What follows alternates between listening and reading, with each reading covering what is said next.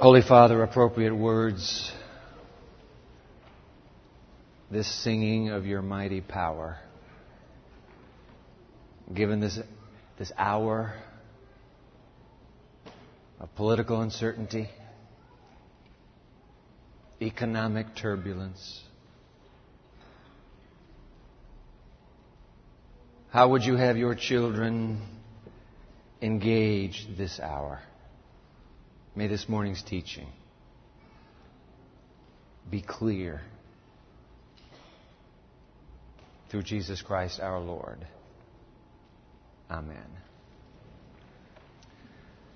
Once upon a time, Jesus was ambushed by a group of young seminarians. And given the sterling reputation that our seminarians enjoy on this campus, I know that sounds a bit strange to you. Seminarians ambushing Jesus. Covert, their assignment. Placed strategically in the crowd that morning by their professors, the religious elders and Pharisees. It was one of those classic gotcha journalism moments. I realize that we are in an election season right now. I don't know where you stand politically, and it really doesn't matter to me, and you don't know where I stand, and you won't. But I have a feeling all of us, come on, let's just be honest, all of us have felt a bit drawn to her plight. Her name is Sarah Palin. I don't know if you've heard of her. Drawn to what appears to be the gotcha journalism of the mainstream press. Vice presidential nominee, of course, and on John McCain's Republican ticket. Wikipedia defines gotcha journalism this way. Let me read it to you. Methods of interviewing which are designed to entrap the interviewee into making statements which are damaging or discreditable to their character, integrity, or repute. Now, it cuts both ways. Both political parties, any candidate is fair game. Gotcha journalism. This was to be the perfect perfect setup. Flattering, innocent, but in that question, a Christian community on the eve of this national election would do well to listen carefully to both the young seminarian's gotcha question and Jesus' gotcha back answer. We continue our series prime time. Open your Bible to the Gospel of Matthew, chapter 22. And while you're doing that, I'll put it on the screen. This is our series, Prime Time. This is part seven in Prime Time. Title of today's teaching, The Politics of the Kingdom. Subtitle, How to Vote in This Election. And I hope we're still friends when it's over. If you've missed the previous six in this teaching, by the way, let me leave it up for a little longer. There's our website. You can go to that website and get the podcast to the previous six teachings. And by the way, don't miss next week when the title of our teaching will be Can an Atheist Be Saved? How can I effectively share my faith in the Lord Jesus Christ with someone who doesn't believe a whit? Hope you'll be here next weekend. All right, this is Matthew 22. I'm in the Today's New International Version. Grab a Bible. If you didn't bring a Bible, you've got to track this little narrative in Matthew 22 the Pew Bible in front of you. What's the page number? Page 665. That'll be in the New King James Version. Matthew chapter 22. Let's pick it up in verse 15. Then the Pharisees went out and laid plans to trap him in his words. Classic definition of gotcha journalism. That's what you do. Now I remind you, this is Tuesday. Tomorrow's Wednesday. The next day's Thursday. And after that will be Friday. upon which this young Galilean will be executed by the Roman authorities. But the Pharisees have no idea that Friday's coming. They have no idea what will happen, transpire for the remainder of this week. What they do know is that they must somehow gather enough legal evidence for a religious court, for a secular court, it doesn't matter. Accumulate ecclesiastical, federal charges somehow. We've got to trap him with his own words. Get rid of this guy. Eliminate him. Adios. It's been a thorn in our side ever since he began. Then the Pharisees went out, verse 15, and laid plans to trap him in his words. Now here they come, the young seminarians. They sent their disciples to him. Hold it right there. They sent their disciples. There was a seminary in Jerusalem. It's obvious the Pharisees cannot on this Tuesday morning dare show up with their glorious flowing robes and their big bushy beards. It would be a dead giveaway that somebody is out to nail this preacher. Jesus would be prepared, cocked and ready to go. So they send the beardless seminarians to filter into that crowd and stand there innocuously waiting for their perfect moment. The, the instructions to the seminarians are clear, by the way, an automatic A if you can nail him. Who wouldn't take the offer?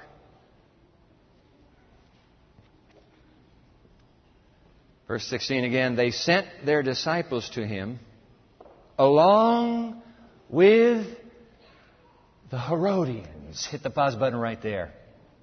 Tragically, it is too often the case. The church when uncertain that she has the leverage and power to accomplish her task, tragically, she often does precisely this. She allies herself with a political party in order to achieve her means and her ends. The Herodians. The Herodians. They are a political party. Party of Jews. They back the Roman puppet ruler of Palestine, Herod Antipas. That's why they're called Herodians. Now you got to understand this. It, envy obviously, clearly beds the most strange of bedfellows. Because the Pharisees are ultra nationalists. They are the arch conservatives. They spit on the very thought of collaborators.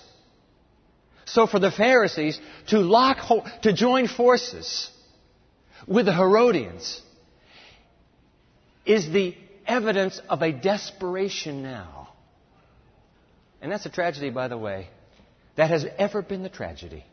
In desperation to achieve our agenda, the church allies itself with a political party, and we are always the weaker for it.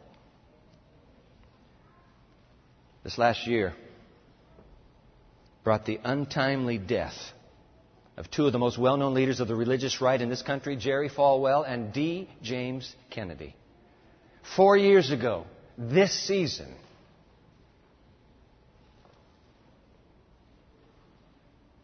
Jerry Falwell, before the reelection of President George W. Bush, Jerry Falwell, Baptist preacher and pastor, chancellor of Liberty University in Virginia, Lynchburg, Virginia, Jerry Falwell made this statement. I'll put it on the screen for you.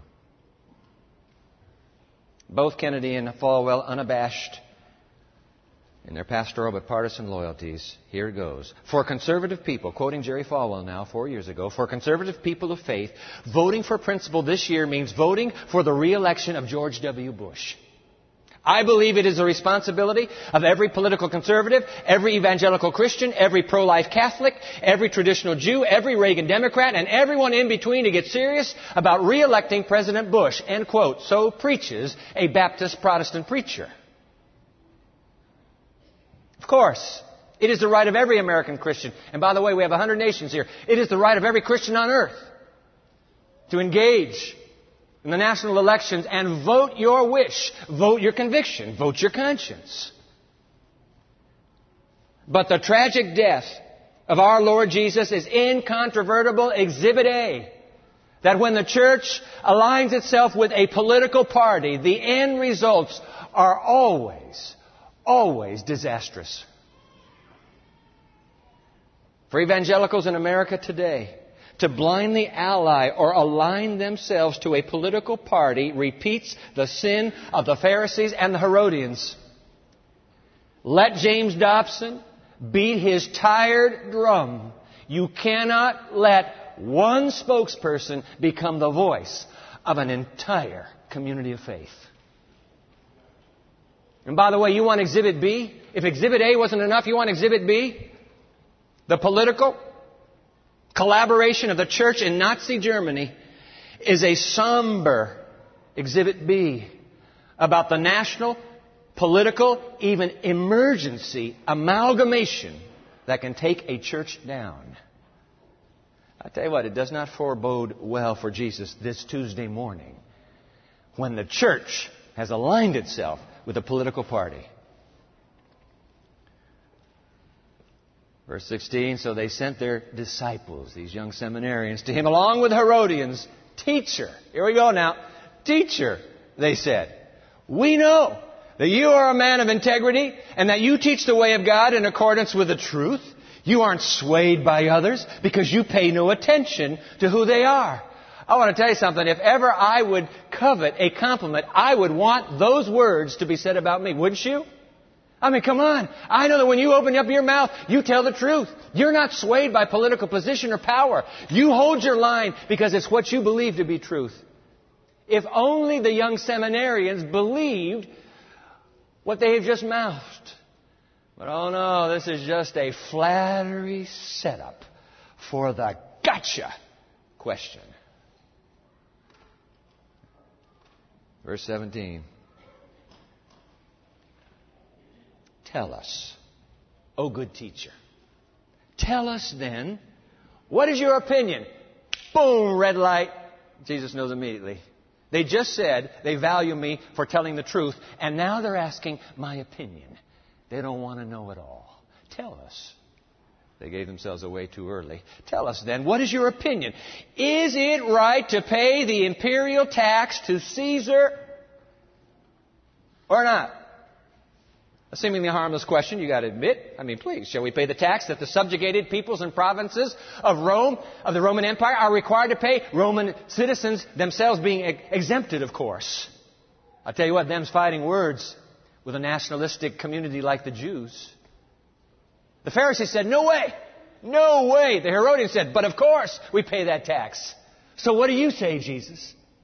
Should we or should we not?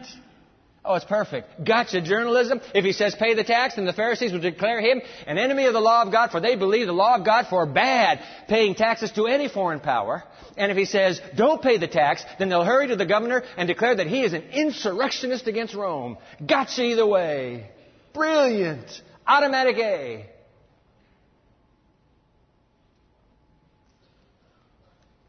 Verse 18, but Jesus, knowing their evil intent, said, You hypocrites. You're too young to be this. You hypocrites. Why are you trying to trap me? And then Jesus, get this, because he is so dirt poor has to turn to the crowd and say, Hey, anybody here have a coin? Somebody throw me a coin. He's that poor. Not even a coin. Somebody reaches in to his flowing robes and flips the coin across the clearing to where the young Galilean catches it. He holds up the coin. It's a denarius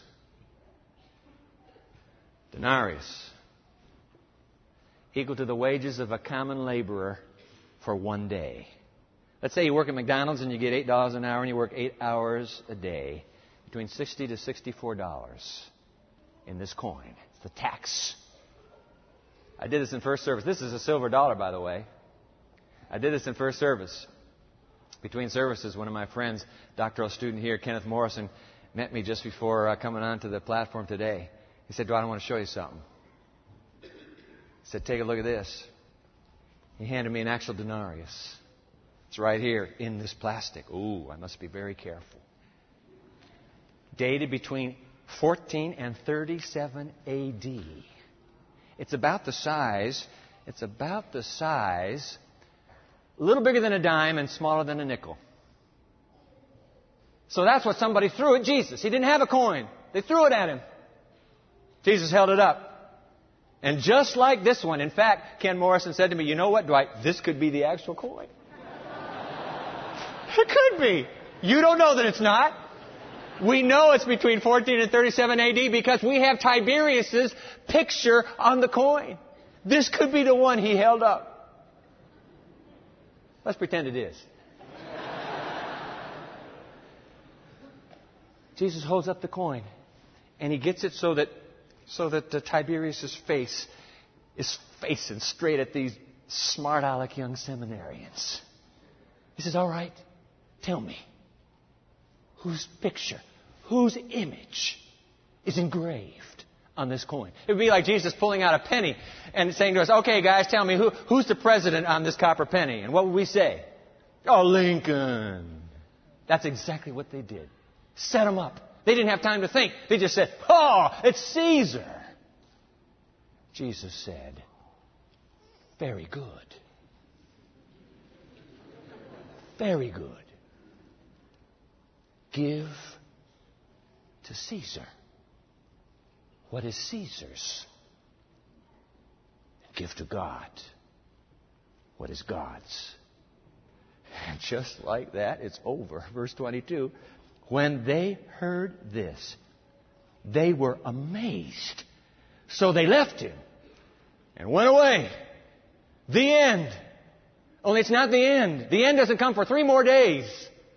That's when the end comes.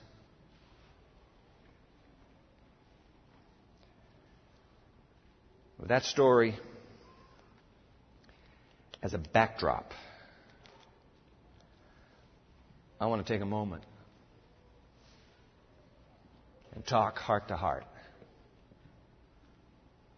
with you who are the prime time generation right now. One of the epic stories that has come out of this presidential election cycle has been the phenomenal, the phenomenal, the chattering class has shaken its heads. The phenomenal activism of young American adults in Barack Obama's campaign. And I've got to tell you that as somebody who has been standing on the sidelines, I have found it personally, I have found it very refreshing to see that re engagement by your segment of the American electorate. Nevertheless, nevertheless, I need to warn you. I need to warn you about the danger of seeking rapprochement with the Caesar of politics. In 1274, a German myth was born. Came out of that tiny little German village called Hamelin. It's the myth of the Pied Piper. You remember the Pied Piper? Put a picture of the Pied Piper on the screen for you. You remember that story? Hamelin, Germany, 1274. The story, uh, according to the myth, they, that little village was inundated with rats. You remember? And so this, this enchanter comes along and he said, Hey, I can take the rats away. They said, You can? He said, Yeah, for a fee. They said, We'll pay you. He played his magical flute and all the rats were led right down to the river and they drowned. He came back for his fee, and the people said, We changed our mind. We're not going to pay you. Ooh. A few months later, when all the adults were in church, the Pied Piper came back, played that same little flute, and 130 boys and girls followed him out of that village and into a cave and were never seen again. It's the myth of the Pied Piper. The Caesar of politics is a Pied Piper who plays a heady and enchanting tune. And as it is in the myth, he is particularly, particularly desirous of drawing the young after him. Fresh with idealism. It's you. filled with physical and intellectual energy. You are. Passionate about a cause you embrace.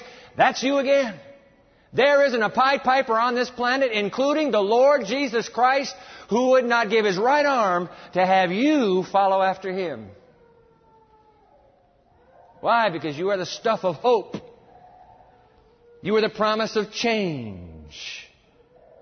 And so the Pied Piper, knowing that you want hope and that you believe in change, plays the tune for you.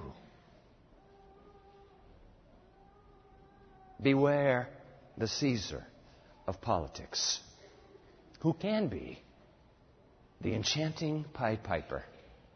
Because after the last rally is over, and election night is ended, and you crawl back into your bed, and the floor in the hotel ballroom is strewn with red, white, and blue confetti and deflated balloons, reality will once again set in. Trust me. And the voters who recorded and romanced with every political promise in the book will soon be forgotten by the political elite who only needed our votes and not our opinions and convictions.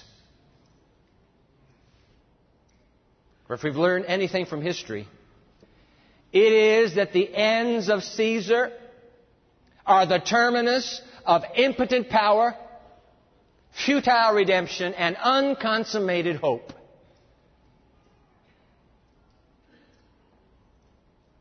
What you want most, you will never find scampering after the Pied Piper. Trust me. Truth be told, there is no political deliverer for the human race or for the American nation. You think about this. At best, at best, the Caesar of politics operates in an amoral world of compromise and the necessary choice of the lesser of two evils. For millennia, the Pied Piper has piped something about a utopia, and we keep hoping and believing at last the utopia will come. It has not come yet. Do you know why? Because what is facing Caesar is the endemic dysfunction, the systemic disease of the human heart that even Caesar's elixir cannot heal and cannot satisfy. That's why. Oh, yes, the very same Caesar. You're right. The very same Caesar that Jesus commanded us to render to is the same Caesar that the Apostle Paul appealed to, appealed to when his life was in, je- in jeopardy. Acts 25. Uh, get me out of here. I appeal to Caesar. I won't get fair, a fair trial here. I appeal to Caesar. The only treatise that Paul offers on human governance and government is in Romans chapter 13. And in Romans 13, he calls the ruler, you can read Caesar, he calls the ruler a servant of God. Let me put it on the screen for you. Romans 13, verse 4. For the one in authority is God's servant. The Greek word is diakonos, from whence comes our word deacon. The one in authority is God's deacon for your good. But please do not mistake Paul's defense of human governance in this fallen world for any appeal to become immersed in the world of politics. We say, hey, come on, time out, time out, Dwight. Wait a minute, don't be so fast. You have forgotten about Daniel and Esther and Nehemiah and Joseph and even Moses. What about them? They were all believers and they served government effectively. Whoo, touche. Good point. Thoughtful observation. However, I remind you that their exemplary service these political exiles, and by the way, that's the key word, exiles, the exemplary service of these political exiles was to a man and to a woman the result of their exiled status and not their political ambitions. They were thrust into office, not by personal choice, but by miraculous divine appointment. And they maintained the whole while their exile status, even in captivity. They were not citizens or political partisans of their government. So, of course, I know some of you are taking political science. Keep in political science. Aspire to government service. Do you know what? I met a prime minister once, the prime minister of Uganda. Ended up preaching to him. Seventh day Adventist Christian. Go ahead, aspire to the highest government service you can aspire to. But do so with your eyes wide open. David Kuo, a young evangelical political operative who became special assistant to President Bush this last term for faith based initiatives, eventually resigned. Resigned in disillusionment from his political position in the White House. Put him on the screen there. There's his face. He wrote a book subsequently entitled Tempting Faith An Inside Story of Political Seduction. There's a young adult who got on the inside and said, It ain't all it's cracked up to be. Kuo's story is a moral tale for the Christian young today. The Pied Piper may feign an interest in your faith perspectives, but Kuo concluded all you're really wanted for is your ability to deliver a few more votes to satiate Caesar's insatiable appetite for power. Don't be pied pipered into that. You say, what's the point, Dwight? What are you saying? Here's what I'm saying. How much shall we give to Caesar? Jesus says, render to Caesar what is Caesar. So how much is that? The stunning injunction that three days later Jesus himself made while he was bound and almost gagged in front of the Roman governor. That stunning injunction defines the parameters and the limits of how much we give to Caesar. I want to read the story with you straight out of the gospel. John. One more text. John chapter 18. John 18. Drop down to verse 28. Pick up the narrative in verse 28.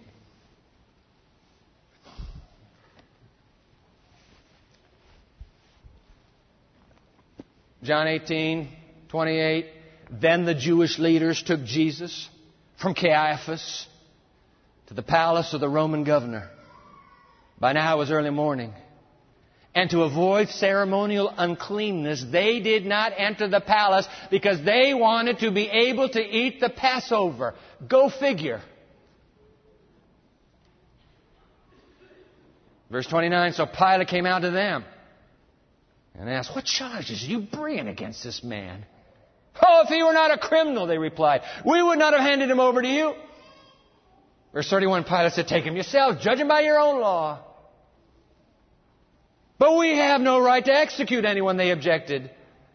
This took place, verse 32, to fulfill what Jesus had said about the kind of death he was going to die. He said, I'm going to die by being lifted up. I'll be crucified. And only Romans. This was a bitter pill for the Jews to swallow. Only Romans could execute that penalty. Pilate, verse 33, then went back inside the palace, summoned Jesus, and he asked him, Are you the king of the Jews? Is that your own idea? Jesus asked. Or did others talk to you about me? Am I a Jew? Pilate replied. Your own people and chief priests handed you over to me. What is it you've done? And then verse 36 Jesus said, My kingdom is not of this world. If it were, my servants would fight to prevent my arrest by the Jewish leaders. But now my kingdom is from another place. My kingdom is not of this world. Meaning, and neither are my followers. I'm from another place, and so are they. They wanted to play this game with you, they'd fight just as dirty as you fight, but they're not going to fight on your turf. They're not sucked in to this fallen system. They're mine. My kingdom's from another place. Do you know what that means? That means that the follower of Christ embraces an ultimate and higher loyalty. I tell you what, ladies and gentlemen, the utter, the utter lack of political engagement by both Jesus and Paul speaks cautionary volumes to us living today. Neither one stepped in to the hottest political issues of their day. They stayed out. You say, what are you saying, Dwight? Am I, am I not, not supposed to enter politics then? You know what, my friend? Nobody can make that decision for you, and I'm not going to make it for you.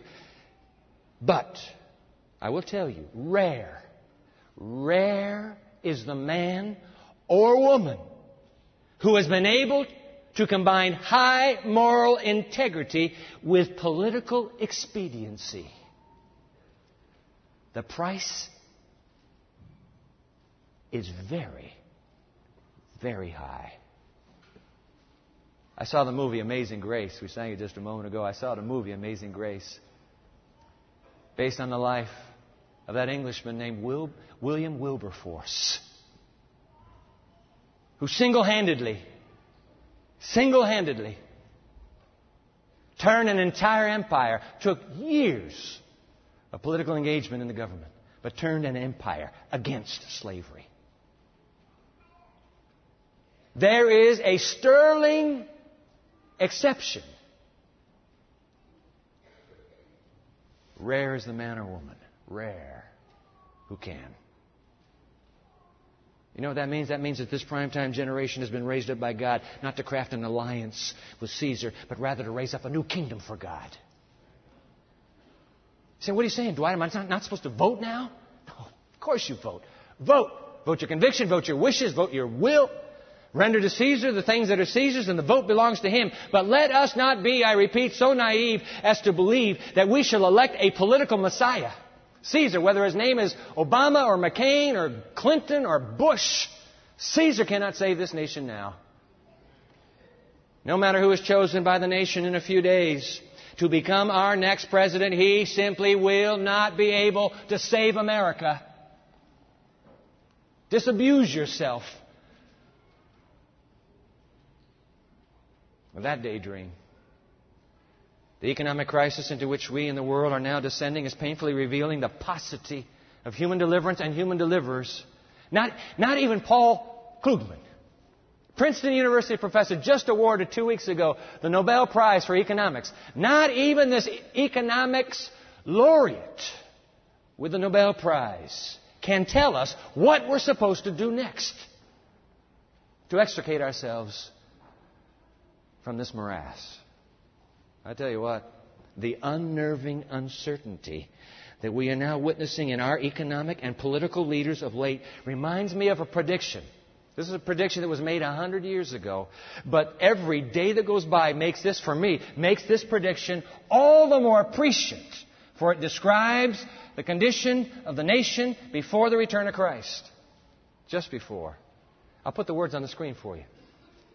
There are not many there are not many, even among educators. That would be Princeton University.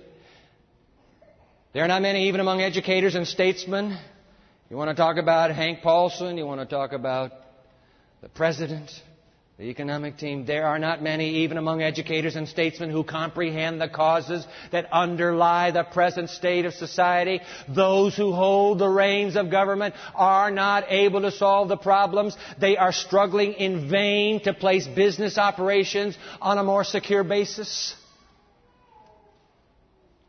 Struggling in vain to place business operations on a more secure basis. Has it already come to that? What surely is clear to us all into what is fast becoming a crisis hour, if you believe all the commentators.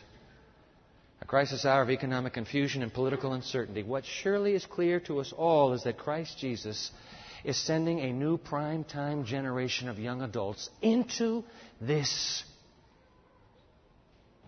crisis in society. We, we noted it last week. It is in a time of collective or personal crisis that the mind is suddenly opened wide to the possibility of a major paradigm shift. Ladies and gentlemen, the everlasting gospel of Jesus Christ is a huge paradigm shift for this society. But in a time of crisis, what I, what I never before would have been open to, I am suddenly now willing to consider. This is the hour for the mobilization of a new primetime generation that can march straight into the crisis with the good news that we got hope. We got hope that there is somebody returning to this planet, and that somebody is our only hope. I want to tell you something. Our message is not a message of political alliances or bumper sticker hope. Ours is the cry of three angels fear God and give glory to Him.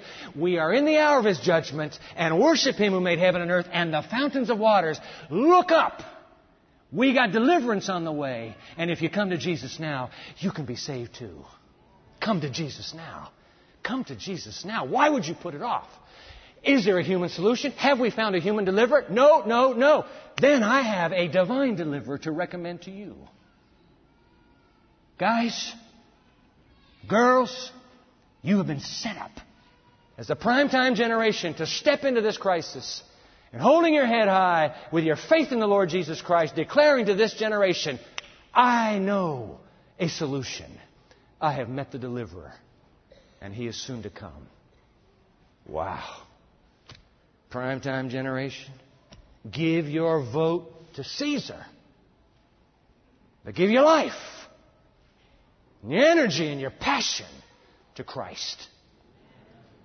Give unto Caesar what is Caesar's, but give to God what is God's. And what is God's?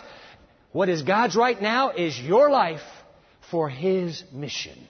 With such an army as our young adults, rightly trained, might furnish, how soon the message of a crucified, risen, and soon coming Savior could go to all the world. How soon the end would come, the end of suffering and sickness and sin.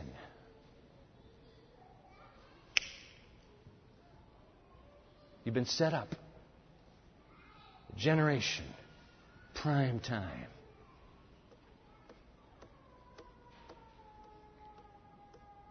Four hundred and ninety-one years ago, this coming Friday, another young adult strode across the leaf strewn commons of another little German village.